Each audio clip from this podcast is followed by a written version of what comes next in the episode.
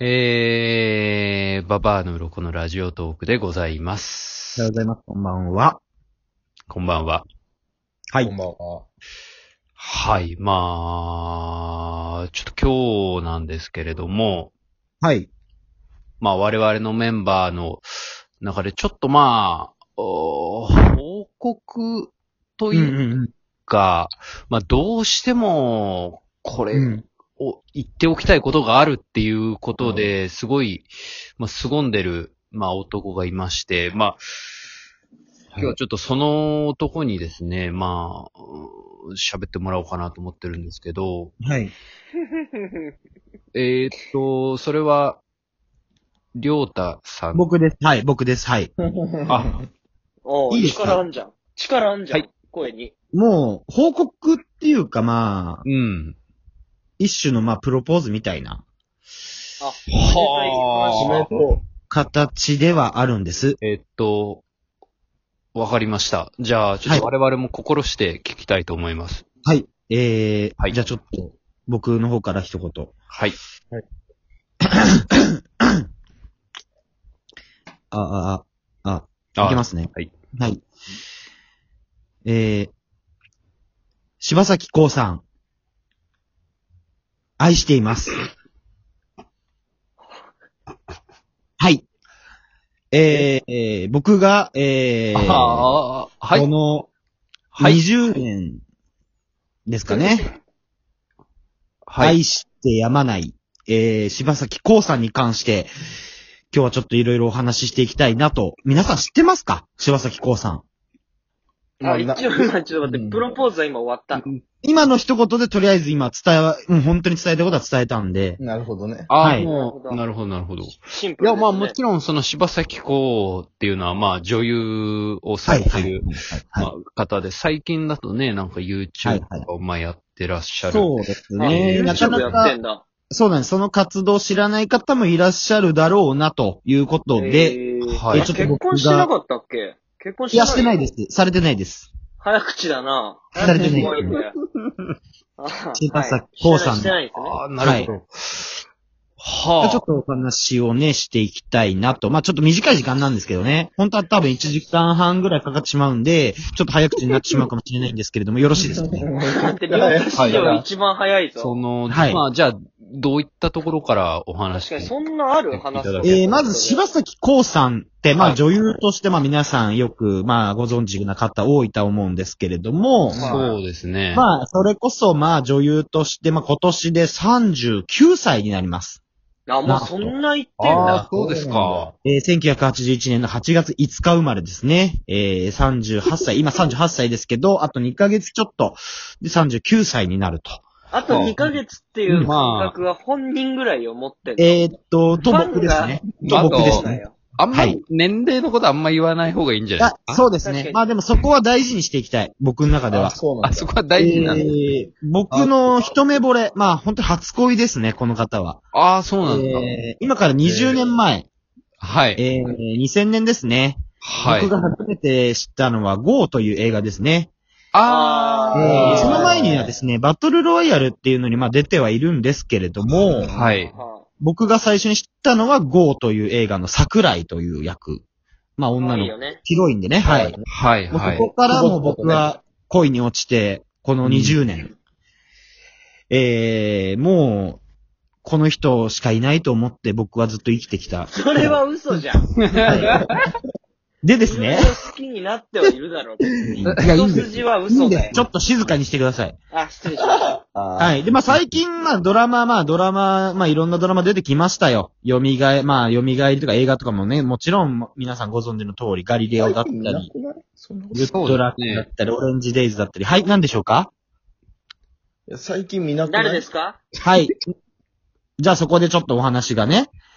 えー最近ですね、彼女はね、えー2016年にね、えーレトロワグラースという会社、まあ、代表取締役という形で、えー会社を立ち上げるんですね。はい。そうなんだ。えーこれは実実業家という形で、えー活動されていどどうる。いう意味なんですか今のレえトーロ。レトロワグラスっていうのはですね、まあ、フランス語なんです。で、えーまあ、基本的にはまあ、レトロってのは3つって意味で、えーワグラースっていうのはこう、恵みって意味なんですね。ははで、このレトロワグラスって、まあ皆さん今15万弱の、えー、今 YouTube のチャンネルなんですけども、えーチャンネル登録者数15万ぐらいいらっしゃる。はいえー、そういうチャンネルで、まあ、3つの、えー、テーマに沿った、えー、ジャンルで、このチャンネルを、おーさ、開開設されたと。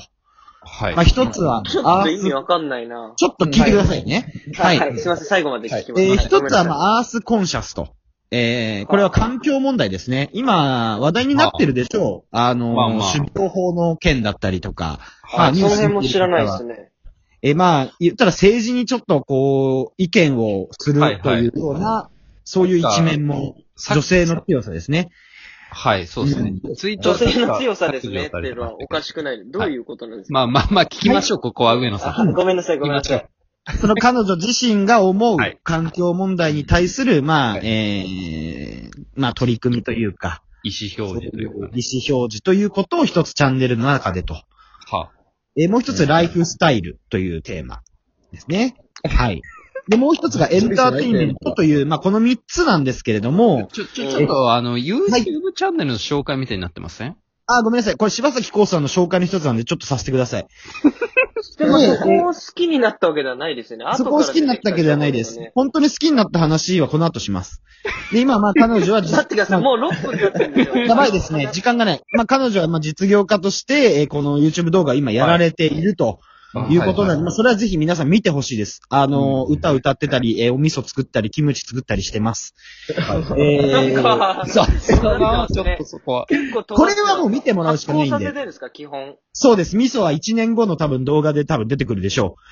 えー、で、彼女のまあその活動はいいんです。僕が愛している話をちょっとしたい。お前が喋愛った しんだてよね、るそれ。話、愛してる話、はい。はい。お願いします。僕がここまで好きになったのはなぜか。はい。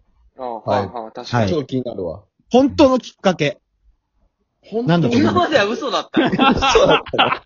しん、いや、違うな。ほん、これだーってなった。本当の、もう、これだそれ こーそって。 2000年の GO もそうなんですけどこ、れだーってなっ鈴て。鈴木少年がこれだーってなったもうのこはの人しかいなかったんだと思った時、はい。なんだと思いますかえ、なんだろう、あったりはしてないもんね。そんなの聞いたことないもんね。オレンジデイズオレンジデイズ。その通り。あ皆さん見たことありますかオレンジデイズ。もうまあ、まあ、スワンブッキ君のやつーね。えー、神の作品ですね。ねはい。神が作ったのスワン神が作りましたね。そっかで、これオレンジデイズ見てない人はね、ぜひ見ていただきたい2003年と4年、4年ですかね、えードラマなんですけれども、うん。まあ、耳の聞こえない少女の役をこう、見事に演じ切ったというところが、まあ、柴崎コウさんなんですが、当時22歳ですね。えはいー大学4年生、当時のまあ年齢とほぼもう同じぐらいの年齢で、はあ、えーそう。演じられてるんですけど、そうだったんだ。非常にこのドラマ、えー、もう僕のもうドラマベスト3に入るぐらいなもう作品ですよ。えうーん。はい。えー、テーマ、まあ、エンディングソングはミスチルのサインですね。うんう。ん。まあでも、はいそれは、そうだあねの、ドラマが好きっていう話じゃないですか。そうだいや、よやっぱね。それを演じたやっぱ柴咲コウさんは本当に素敵な方だなと。 うんその、具体的な話、もうちょっと欲しいんだけど、えっとまずですどねの部分が自分に刺さったとか、あーそういう話そうはかない、ないのかな。やっぱりね、結構等身大に近い、その感じなんですね。まあもちろんなんでかというと、北川恵理子さんという脚本家が書かれてるんですけど、脚本をね。えー、ドラマができてからその脚本の段階で当て書きをしてるんです。柴崎コウさんもそうキャストでね、全員。うん。だからまあ、ややより自然な演技、えー自然なセリフ回し、自然な間の取り方、自然な笑顔だったりがす、もうこのドラマで集約していると。はい。いや、ちょっと、論点がずれてて、さっきから。すいません、すいません。えー、あのー本当に、オレンジデイズの好きな話をしてんのこれは詳しい情報を知まあいいんですいいんですところになっていて。いいんです。あの、じゃあ割とその、本当の柴咲コウに近い役だった近い。んですね、あれは。でも本当に美し い。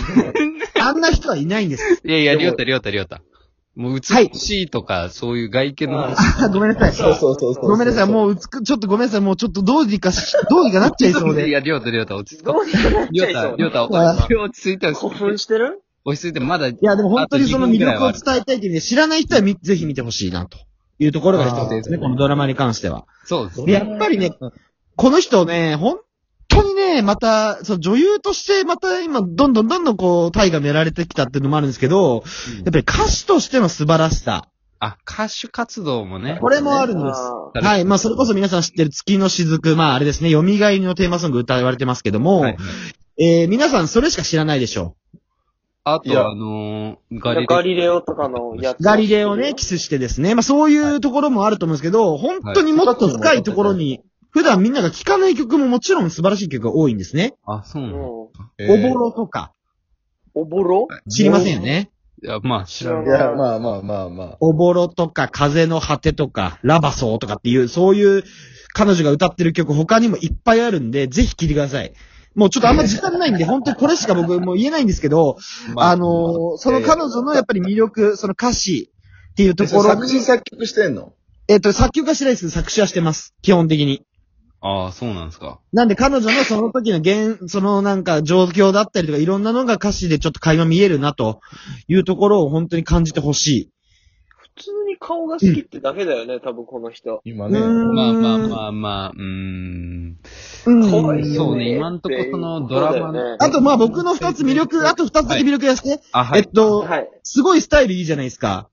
スレンダーじゃないですはいはいか。はいなんですけど、はい身長が低いんです。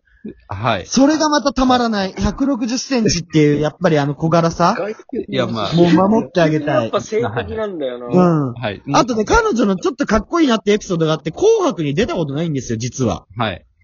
なぜ出たことないか。はい。私は、女優ですと。ああ。私なんかが出たら他のアーティストさんに失礼なんで、はい私は出ることができませんっていうエピソードがあります。もう心が綺麗で、顔も綺麗で、あんな人はもう、いやこのもう、千年に一人とか、そんな話じゃなくて、もう一軒に一人、一軒に一人なんですじゃよ。あすいません、ごめんなさい、ちょまっとた、熱くなってきちゃって。また明日気が悪い